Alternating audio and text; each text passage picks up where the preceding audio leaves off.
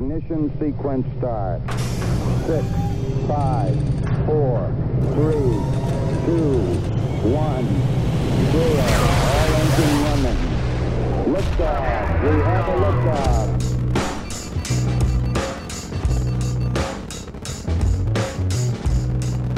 All right, welcome to the Launchpad Podcast. I'm Aaron.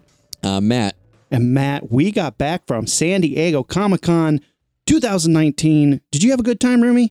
Yeah, it was good. This is the first year that I didn't go for four days. I only went for two days. You, Sucka. you were there.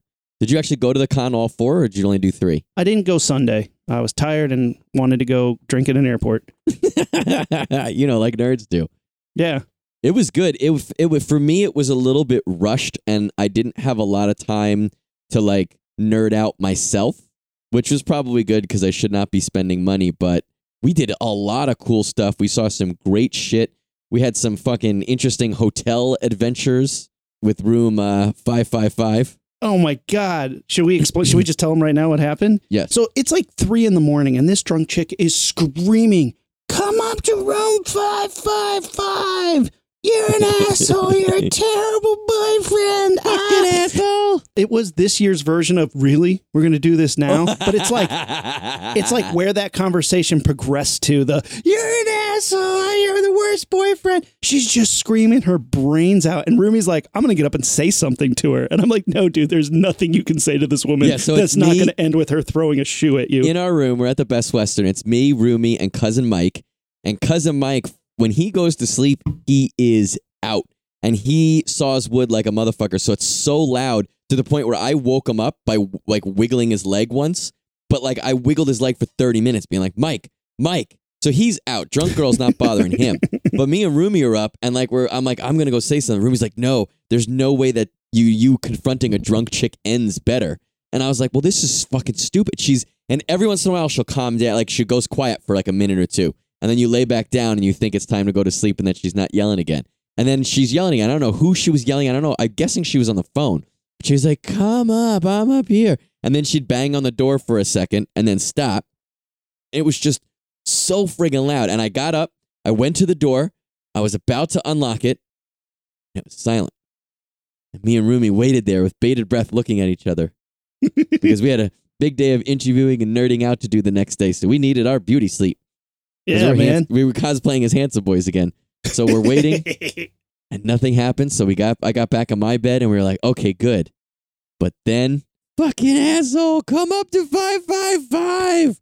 to be clear we're in room 554 so we're right next to this lady screaming so I i'm like i gotta we gotta do something and i'm like i don't want to call the cops because then they're gonna knock on our door and be like excuse me sir tell me what you saw and i wouldn't have none of that so i called the front desk and i was like the chick outside in 555 is going bananas and they were That's like what he said. But he didn't say it goofy like that. He said it like a crotchety old man. Uh, I just want to let you know there's a woman outside of 555 and she is just going bananas. just unimpressed with my word bananas. And they were like, yes, sir, we will uh, call her room. I'm like, calling her isn't going to do anything. First of all, she's outside. yeah. She won't hear the phone. She's already on the phone.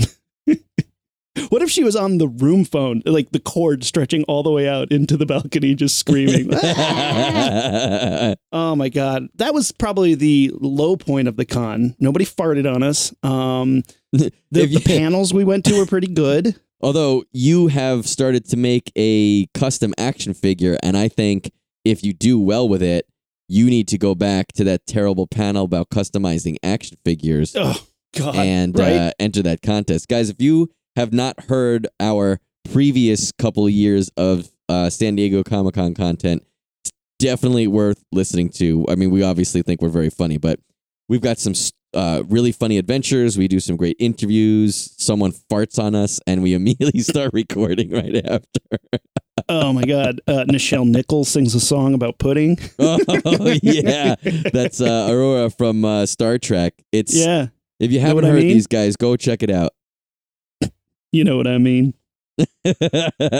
Um, but yeah, I mean, I think this year went great. There were good panels. Um, yeah, the toy you mentioned. So I love collecting toys and NECA toys, all sorts of badass toys. And I got some awesome pieces from the NECA booth. Oh, big shout out to Brian Ivanhoe for picking up the Batman versus Predator uh, NECA two pack for Rumi. Yeah, I wasn't. I was gonna be there a day later than I wanted to, and I was like, "Shit, that stuff's gonna sell out." Last year, I got the Ninja Turtles from NECA, and they sold out real quick. So I threw a line out to some friends and some people, and Brian Ivanhoe was like, "Dude, I got you. I'll take care of this." So he grabbed me the figures that I needed. So Mr. Ivanhoe, Brian, thank you so much, dude. We got something for you. I sent it to him. Oh, you did? Nice. so Way to go. Hit us up in the past. Future time. So I, I was going around the con looking for NECA toys, and I bought a NECA Jungle Predator and a NECA Terminator 2 endoskeleton, and I mashed them together to create a Predator. Which, if you don't know what a Predator is, well, I mean, it's pretty self explanatory, but Rumi and I came up with the best plot for a Predator movie in our Predator versus Everything episode. So if you haven't listened to that, check that out to find out how, how awesome a Predator movie would be. But I have this Predator, and it's like half of his face is blown off. So he's got the endoskeleton showing through. Half of his arm is endoskeleton, half of him's Predator. It's really badass looking. The funniest part, though, is when you strip away like his skin and muscles. He, he gets like a tiny waist. He looks really feminine. He's wearing like his little loincloth, so it looks like a little, little mini skirt. And he's like, Ooh, I'm sexy. Look at me. I'm a sexy little Predator. Hmm. Where can we see some pictures of this? Is it Oh, is it the- done?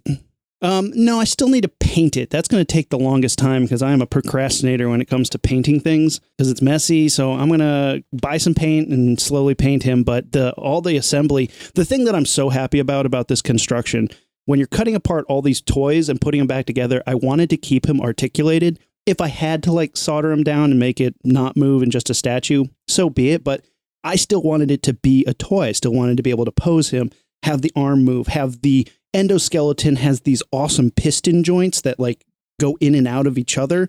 And I wanted to keep those intact, and I was able to do it for the entire piece, and I'm really, really happy with Oh, that. nice. That looks cool.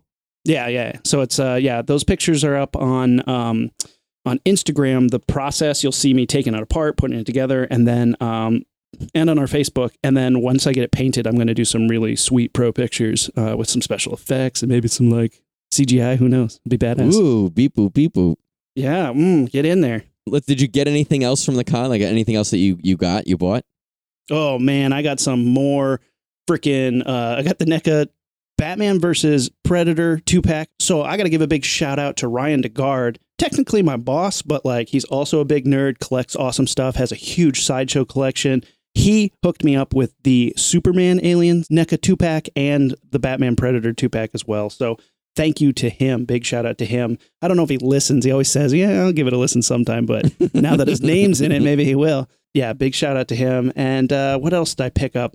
Oh, I found an old NECA New Nightmare Freddy. So the one with the the coat and the five finger glove. They haven't released an ultimate version of him, but they had the original like NECA figure, and I have that. I'm keeping it in package for right now, but it looks so cool. Oh, nice. Yeah, that was a good find. I was pretty proud of that. What about you? What'd you pick up, Rumi? Well, I got my Batman vs Predators, which I'm psyched about, but I got a little dilemma because I got two of them, and I wanted to keep one in case we get it signed and open one and play with them. But one of my Batman's heads is like kind of off, and I'm afraid that if I open it, it won't go back on, and then I won't be able to return it. So I wrote NECA. They're just taking their time asking me. I think that's all I got. Right? Well, that and like all those pops you got, because we know Matt is a huge 'Cause I'm a pop collector. to think. I we went to Matt and I. To be fair, Matt and I are not pop collectors. I mean, I own a couple, but you and I are not pop I fans. are I'm we? gonna get an R5D4 at some point, but I just can't justify the seven dollars right now. I'm not. but you could probably justify like the 250 for the sideshow. yeah, the sideshow one I'll get. Uh, Yeah. and oh, that's a good segue into all the cool people we chatted with and did stuff with over the Holy con. Shit. We talked to sideshow. I will say we didn't get as many people as we had in the past, but I think our like quality keeps getting like we keep I don't getting know if bigger that's people. true. If you count how many we had last year versus this year, Well, we last year at least ten. Well, last even so, we're interviewing more people like professionals than like uh, you know random people walking on the street stuff. Which is I want to get back to that. It's just so it's so freaking busy. We gotta we gotta have like a satellite team that like does other interviews with us. Oh, now you're talking. Hit us up if you want to be a satellite team of the Launchpad podcast. We'll give you equipment. You only have to be handsome, funny, good at interviewing, and funny. Or at least think you're funny. That's that's the launch pad thing. As long as you think you're funny, and I guess me and Rumi, because Rumi thinks he's funny, and I think he's hysterical, and I think you think I'm funny. So I Oh, think like God. that's what we need. I was talking to Matt the other day and I was like, you know, this guy is interesting, but nobody is as funny or hilarious to listen to as us. it's true. And I don't know if it's just like a handsome boy hubris thing, but like when I'm taking my baths and I want to put on a that's what I do is I listen to our podcast in the bath. that's like the main time I listen to our show. And I never I not never, but I very rarely listen to like all of our big ass and like not to pat ourselves on the back, but we got some pretty cool people yeah. coming in the podcast. But that's not who I listen to when I take a bath. It's just me and you making up Predator movies and making up sequels to things and talking about movies that people have never seen before. Like that's that's my bath jam right there.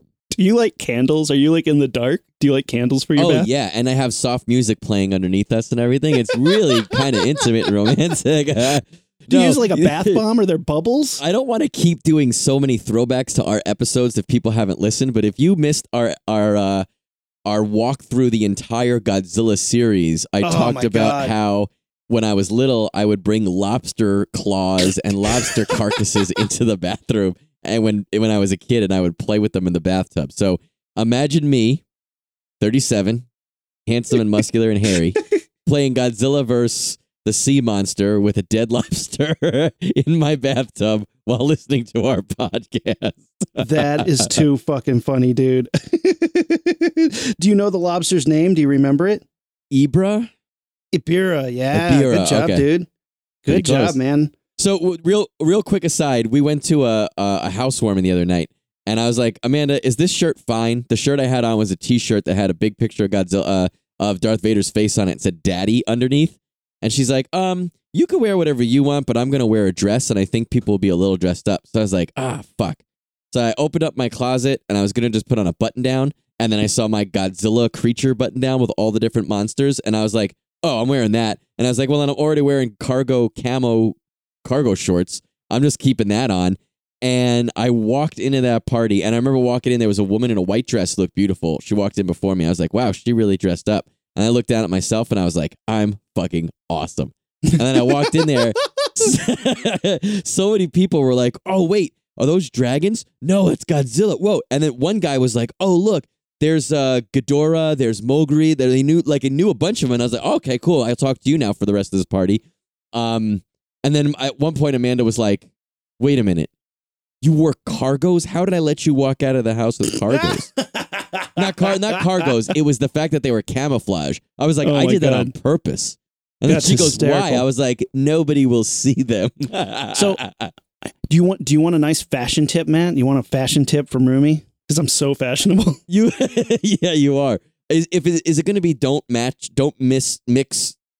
No, Nick's no, it's it's how you can wear exactly what you want, but with two pieces of clothing, you are suddenly ready for any any any any fancy party. Yeah, hit me up. If you wore a unconstructed blazer, this is this is a little uh, nerd eye for the nerd guy. I don't even know what an unconstructed blazer is.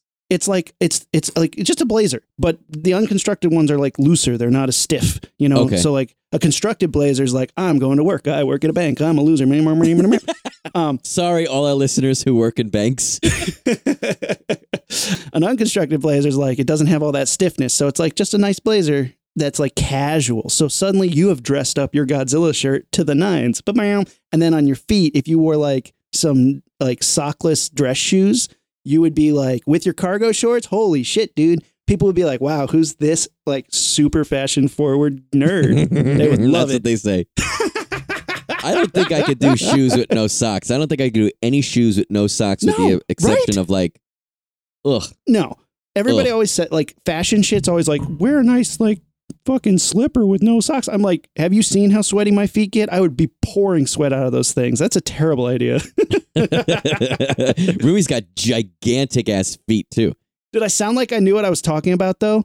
Yeah, oh yeah, yeah. And it's funny because I'm looking at you right now and no one else can see the fucking get up you're in right now. Oh yeah. I mean, it's like CeeLo Green Grammys mid 2000s when he did it with the uh, Muppets. That's what I'm wearing. Right now. That's pretty much your normal. That's pretty much my normal thing. Yeah, Yeah. It looks like a suit of armor and Big Bird had a baby. Well, we are we are really keeping to our topic. We're doing that a lot lately. What are we talking about? Fucking CeeLo Green. Who are some of the people we talked to, man? We did talk to Sideshow. We talked to Dave Igo from Sideshow. That was a great interview, super funny. That was a lot of fun. We talked to Craig Miller, who was a huge Lucasfilm licensing and publicity guy for the end of Star Wars and the beginning of Empire Strikes Back. He got some amazing, cool stories. Dude, he wrote some of the real Ghostbusters season one, which to me is prime real Ghostbusters. And I was watching this like things you didn't know on sci fi the other day, and they were talking about the real Ghostbusters, and they name dropped all these writers, and they did not drop Craig Miller, who has an incredible career. So uh, I'm calling out sci fi on that one. But yeah, he wrote He some is- of my favorite Episodes. He's done so many things. If you when you guys Oh hear the episode, God. look him up and see all this stuff.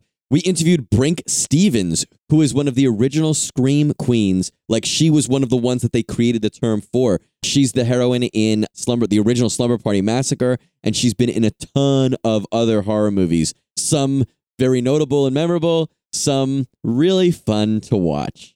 And uh, we, we she was really cool. She was really fun to talk to. We played a really fun game with her about uh, Oh. movies that she either may or may not have been in. We tried to trick her with some fake titles. So check that interview out. She was a sweetheart too. Diana Schutz. I, I really Oh. enjoyed. So this is an interesting one. So Diana Schutz was a Dark Horse editor back in the day when Frank Miller was doing like 300 and stuff.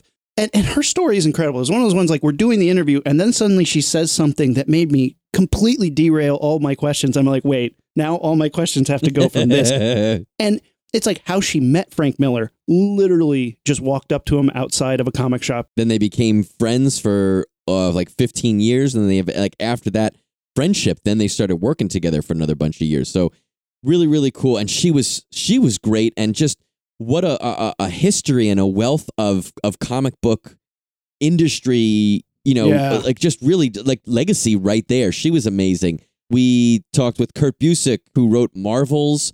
He talked with him for a minute. I talked with a couple other artists. We met up with Chris Mowry from Toho. And like, here's the crazy thing Godzilla made their first appearance at Comic Con this year. Comic Con's been going for 50 years. Yeah, it's their 50th anniversary. And Toho shows up for the first time, bringing Godzilla, bringing all these props.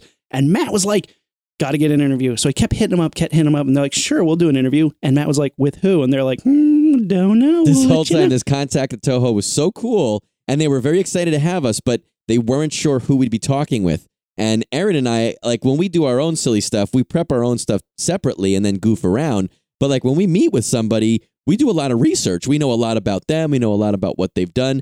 So when you're flying blind like that, you literally have no idea who you're going to speak with. You just gotta hope. And my my biggest fear, and Rumi knows this, was not that we wouldn't know what to talk about with the person, but that it would be someone our age who's never really seen or worked well, who's never really worked on a Godzilla and was just like, you know, a suit. Yeah. And the funniest thing is, I go, man, I hope it's not a suit. And literally, this guy starts walking over and he's dressed to the nines in a suit. And I'm like, oh no. But- and he was, he was so cool, dude. He he was, I would say, at least if not bigger fans of Godzilla than we are, and he threw down some stuff. So Oh, you yeah. got to check that huge interview out. collection. He had Oh, a huge private amazing. collection. Yeah, of we kind of like. We're talking, talking, talking, and then we kind of just got derailed when he started showing us and telling us about Ugh. all these stuff that he has. So it, it's really funny. He and he was he was a good guy to talk to. We took It some was fun so stuff. funny. We'll pull, we'll show some funny pictures of what we did with him. It was so funny because it was like the equivalent of like a guy in a trench coat coming up and be like, hey, you want to see something cool? He just like whips out his phone slyly and is like, check this out. And we're like, oh, oh, losing our minds. It's terrible radio. It's terrible podcasting. we But- kept talking about that, but you- Yeah. we'll, we'll we'll make it presentable for you guys, and I guarantee we'll- that you guys will best. crack up. You'll have a fun time with that. We're gonna release these interviews bits and pieces as we go along. It's not necessarily going to be in a chunk like we've done previously. Yeah. Rumi, who is going to be the first one that we drop? Well, the first one that we drop is going to be I mean, we love working with these guys. We love interviewing them, but it is Kevin Eastman, co-creator of the Ninja Turtles, David Avallone, and Ben Bishop who together create this awesome new comic called Drawing Blood.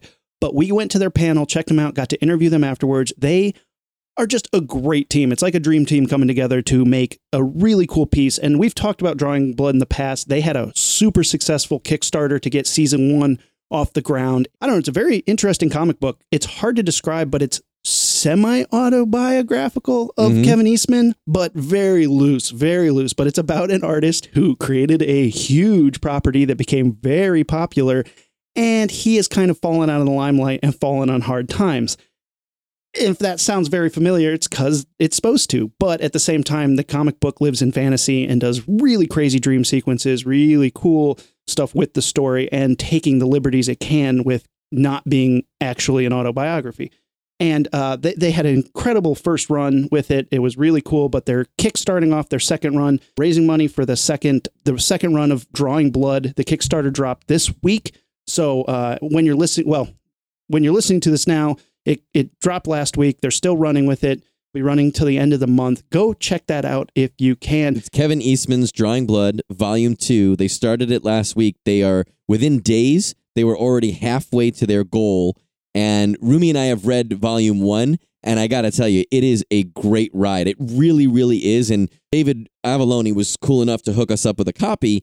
And uh, because we're no longer actual Rumies, Rumi read it first, and he's like, dude, he gave it to me a couple days later. He was like, dude, I sat down to read it, and I just did the whole thing in one one. It was a trade. He did the whole thing in one one bit. He's like, it just I couldn't put it down, and he gave it to me, and I had the same thing. It was like I had ten minutes, and I was like, okay, I can squeeze ten minutes in. I'll read like one issue's worth, and like you know, forty five minutes later, I'd finished the whole book, and it was really good. The art is great. Ben Bishop uh, does most of the art chores on there. There's some flashbacks and some dream sequences that other artists do. Uh, David Avallone, the writing for for writing Kevin Eastman's, you know, alleged, alleged supposedly kind of mostly Kevin Eastman's story.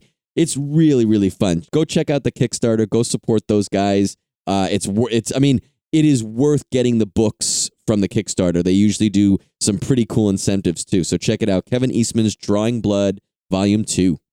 Yeah, and that's going to be the first interview that we dropped. The panel we went to was really fascinating because it was their retrospective of uh, Kevin Eastman and Ninja Turtles attending Comic Cons, and it showed like the first time they went to a Comic Con with a tiny little like it was literally like a ta- like a cafeteria table in a tiny like hallway, and them just drawing pictures and signing things. And now it's like seeing the development of that. He had an amazing presentation of all these old pictures of basically creating the Ninja, Ninja Turtles. There was a painting that he did in his old cafeteria of all the great Renaissance masters, which is the inspiration for where the Ninja Turtles names came from. I had never known that, and I thought that was no, incredible says to it's see. still there. It's still up in his high school. Oh. That mural he painted on the wall. and to find out that uh, was it Donatello was almost Bernini. Yeah. Yep. How cool is that? I that blew my mind because I was like, well, you know, there's all these masters, other Renaissance masters. Who? Why did you pick one over the other? like to find out that, that Donatello was almost Bernini was pretty interesting. But yeah, we got to interview them right after their panel. Actually, do you want to throw this right now? Sure, let's do it. Throw it to it. All right, this is Kevin Eastman, David Avallone, and Ben Bishop. Check, check, All right. Launchpad Podcast here at San Diego Comic Con 2019. We have comic book royalty in the house with Kevin Eastman and the Drawing Blood team of David Avallone and artist Ben Bishop.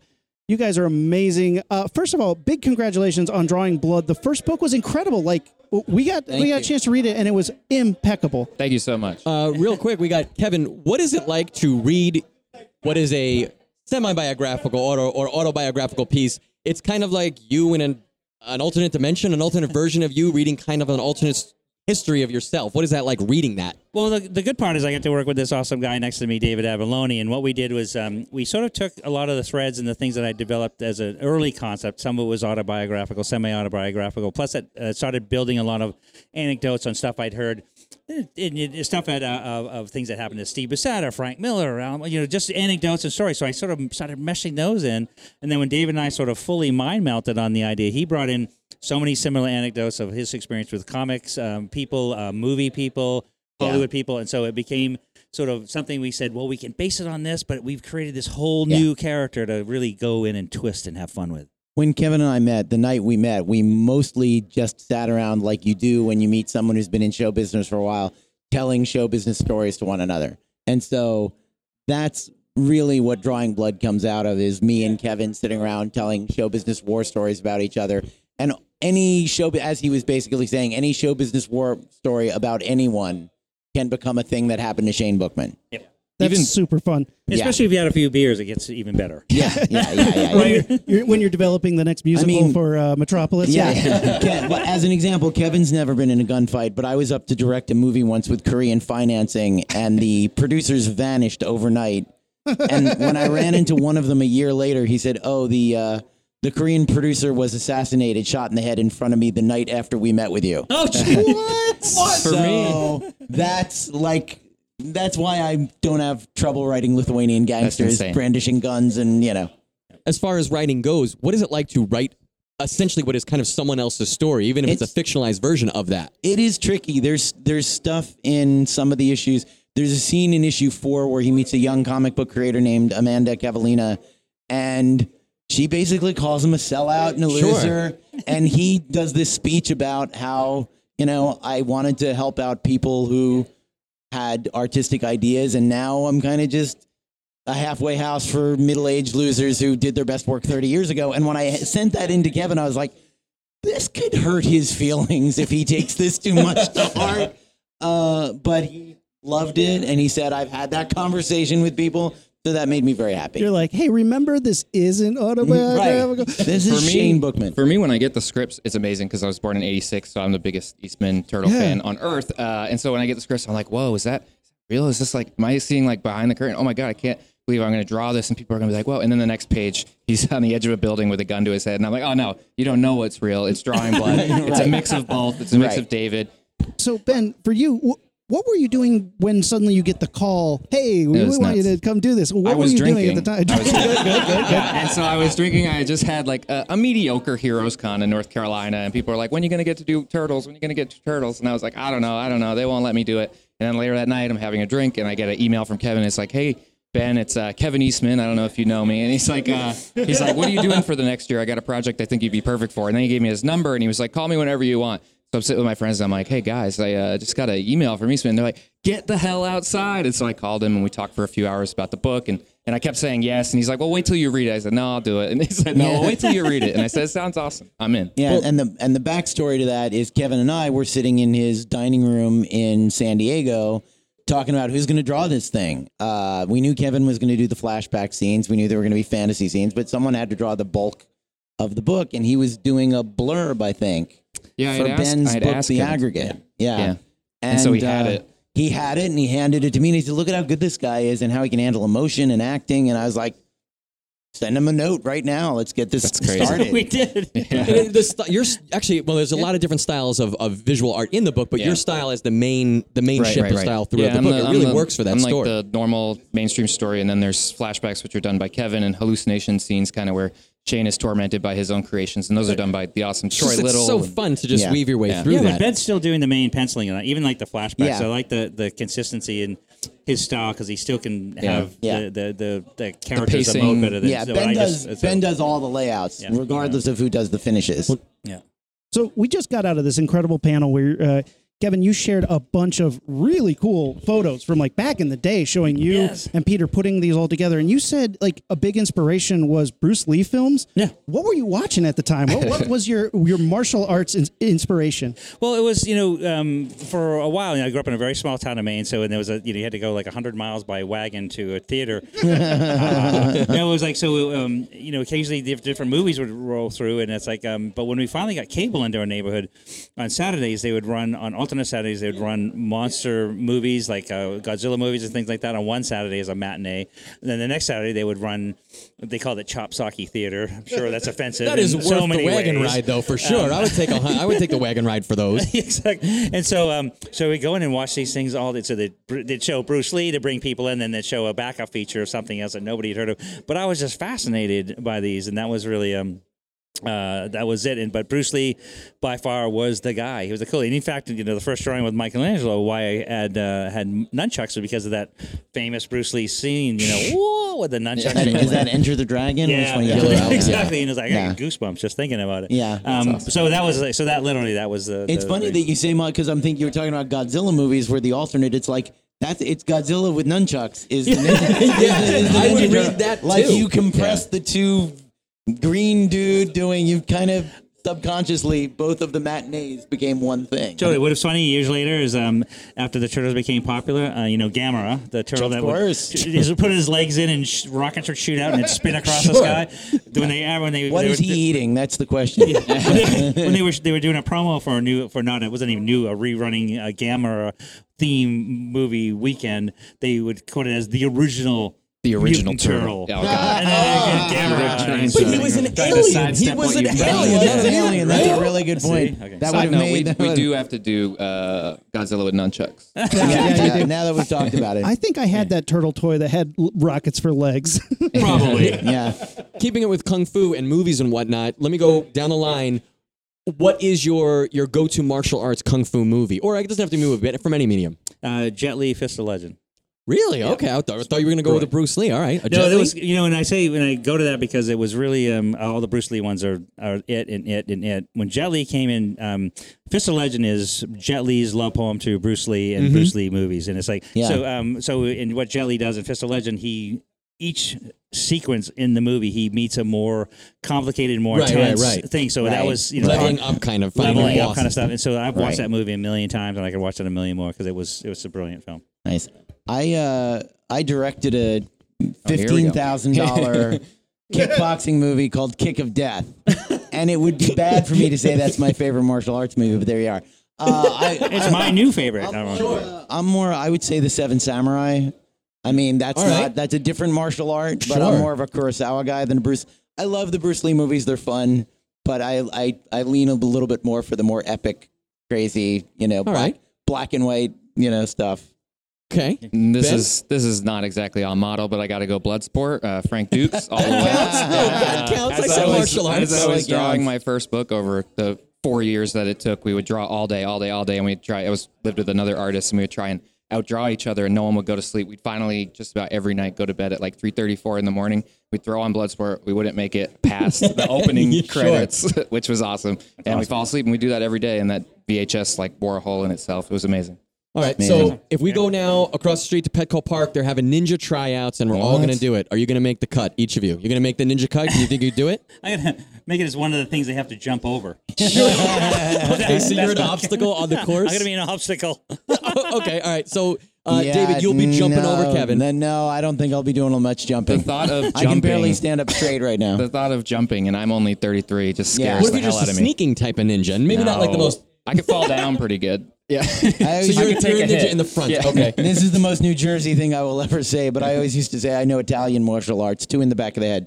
Oh shit! Uh, David just gestured at my chest with a finger gun. And that's Yeah. why he writes drawing blood. yeah, exactly. Uh, gentlemen, thank you so much for taking a couple minutes. and Oh, thank we want to thank you guys. We talked to you last year about drawing blood, and I don't know if you did it on purpose because we're so handsome, but there's a picture of us talking with Oh, you guys In in the the book. back of the In the book, which is really, really cool. We, we didn't know that. Actually, David hooked us up with a copy and we flipped Yes. through. We were like, oh, look at that. So I'm sure Famous. sca- sales have skyrocketed because Oh, of yeah. these two handsome Yeah. bloods. Without a doubt. So we got to take another want picture, for if you picture. want. If you Yeah, want volume absolutely. two, Oh, we'll get another absolutely. picture. Absolutely. and let us know when uh, when is the next Kickstarter starting? you, when yeah. can we promote that? and uh, when is book two starting uh, to to get all the promotions? August 1st is the beginning of the Kickstarter. Okay. It'll go to September 1st. Great, Yep. Uh, the fans from the Kickstarter will get the digital copy on September 1st. fantastic. Yep. You look August forward to- first. you look- Five. So Yep. how far are you in right now, drawing? Oh, uh, uh, the first issue, issue five, essentially, chapter one of Wow. volume two is essentially ready to be final lines and then passed off to color. And Troy and Kevin have their duties and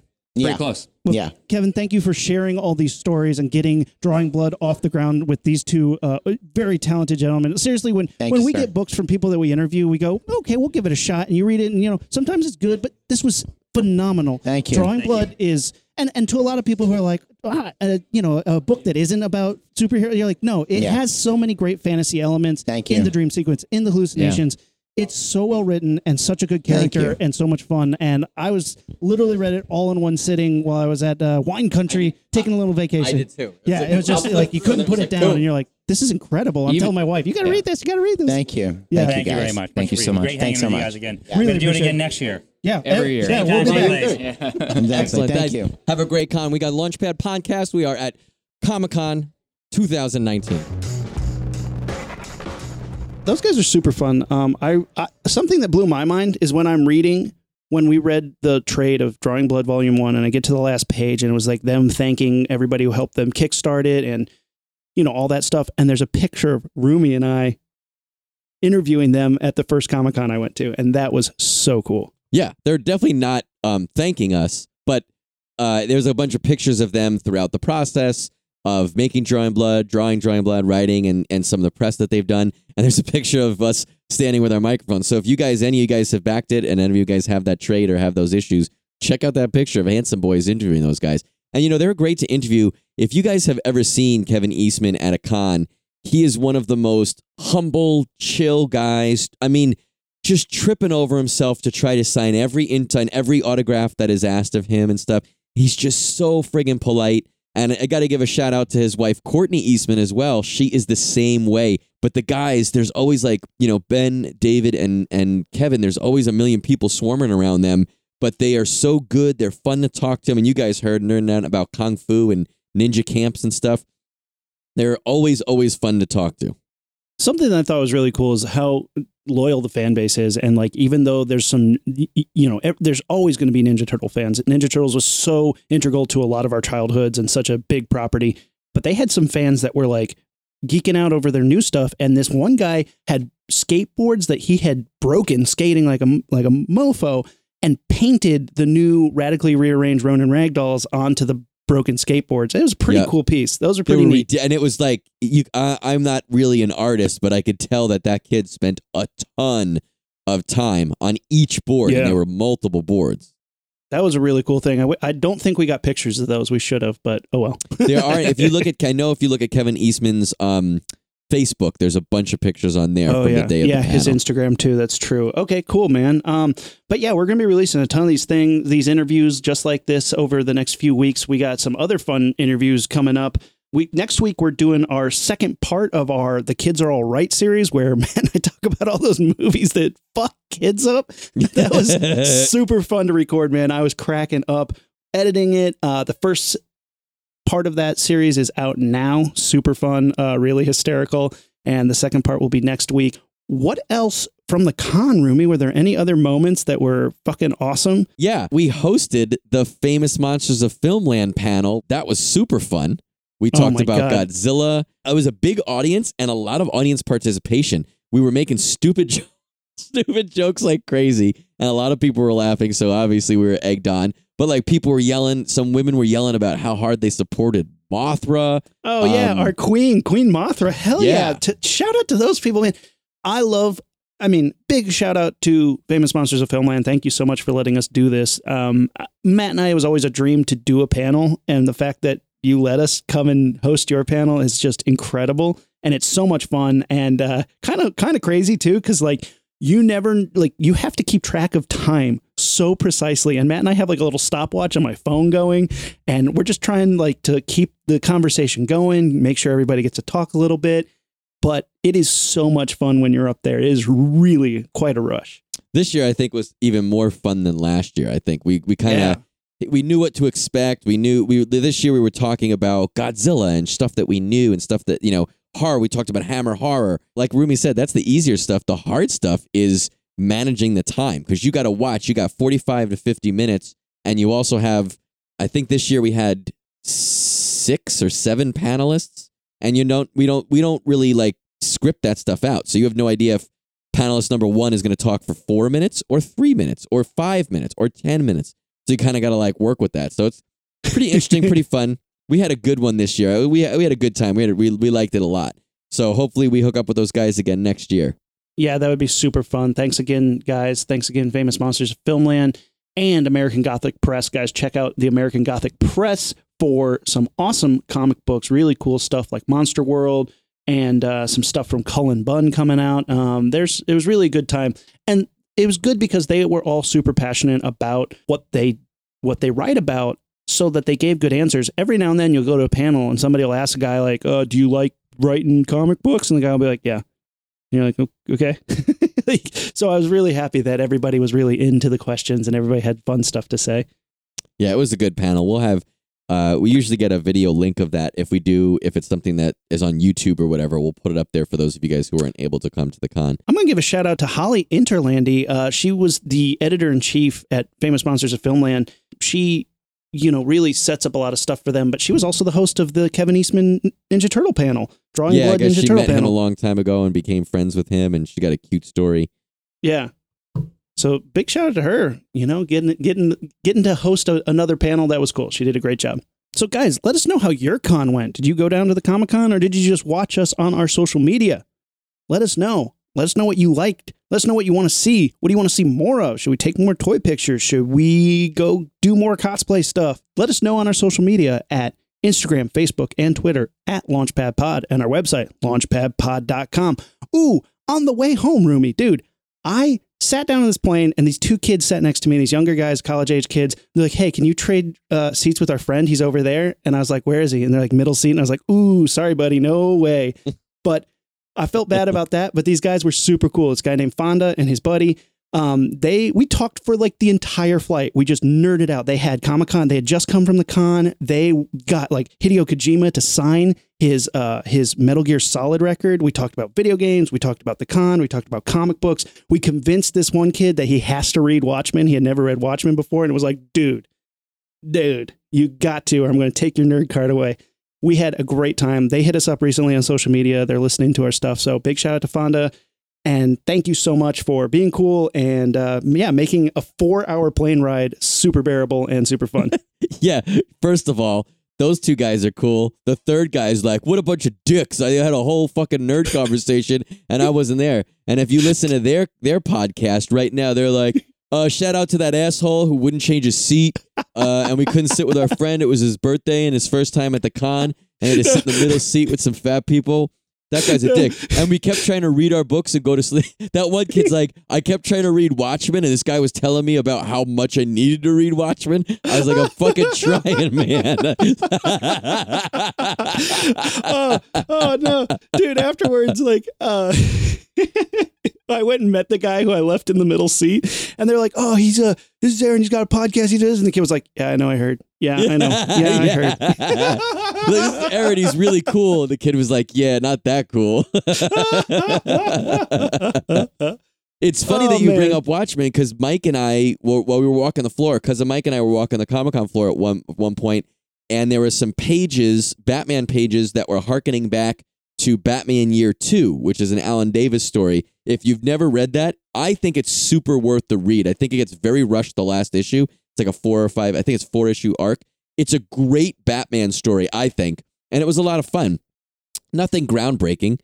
We're looking at these pages that are not from the actual book. They're like um like flashbacks to it. And I was telling Mike, "Oh, you should read that story." And the the big fat nerdy guy who owned the booth goes, "Oh yeah, I like that story. I think it's much better than Year 1." And I was like, "Yeah, I actually think I agree because I'm not a huge fan of Year 1. I like certain parts of it, but then he starts smashing Year 1. And then he goes, "I don't like Dark Knight Returns either." And we were like, "Well, I mean, and he's like, no, it really, the art is terrible. The writing is super heavy handed. And, and they're like, I know that there are people who don't think Dark Knight Returns is as good as it's touted. And I get that. I happen to think it is every bit as good as it is. But this guy starts being like, it wasn't this, it didn't do this. You're like, dude, are you fucking kidding me? Then he goes, Killing Joke was terrible too. That's not my Batman. That's not my Joker. I can't imagine. He's like, that last scene where Batman would laugh at him, that would never happen which I agree with, but the rest of the book I think is amazing, and I think that's a good story and that's an interesting ending. Then he goes on and goes, I don't like Watchmen either. I thought it was boring. I thought it was way too like are What? you fucking What? kidding me? Take his nerd card away, grab his Comic Con pass, and toss it. Like, okay, look, that's not fair. People can like what they want and not like, but like, you literally are just just bashing on like staples of comic books. I kind of got the feeling from him that he was one of those people who's like counter to be counter. He's like, I don't like that because everyone else likes it. And you're like, well, I understand not wanting to like something because everyone likes it, but when everyone likes it because it's fucking great, you at least have to give it the credit that it's due, right? And this I guy was just like shitting on this and shitting on this and shitting on this. You're like, you're telling me that there was nothing good in Watchmen? Like, are you serious? Uh, uh, I'm like my jaw. The whole time you said this, my jaw's Yeah, been on the floor. got a he's got a look of disgust on his face. like okay dark knight returns is pr- probably it, uh, okay here's a good example i will here's a we're getting off on a tangent here all right. Separate episode man. Okay. We got to we're gonna have to do an episode. We are gonna have to do an episode of why dark knight returns watchmen and like some of these other issues why they're important. There's a reason they're important and there there may be a reason that somebody says well dark knight changed the comic from like the fun comics that it was before and made it edgy but like that's the reason we have gritty reboots is because of the dark knight returns. Yeah. like that is the reason the gritty reboot exists That'd be a good a good idea for an episode would be things that change like things that changed the like things that are loved. Do you love it too? And was it im- like even if you don't like it, do you understand its importance? aliens changed what that franchise was it was gothic horror then it became military uh psycho horror shooter which is super fun too but like again all these things but like watchmen seminal piece wow okay i'm glad i wasn't there because i would have been like uh, Mike and I, yeah, since Comic Con, Mike and I keep texting each other, being like, "I hate Watchmen. I hate Dark Knight Returns. I hate this." Horrible. Anyway, guys, thank you so much for listening. Tune in next week for our second part of Killer Kids and keep your ear to the ground for all of our San Diego Comic Con content coming to you soon. All right. Thanks a lot. Till next time, we are the Rocketeers. Rumi, let's blast this thing off. And we are out. Mission sequence start. Six, five, four, three, two, one, zero. All engine running. Liftoff. We have a liftoff.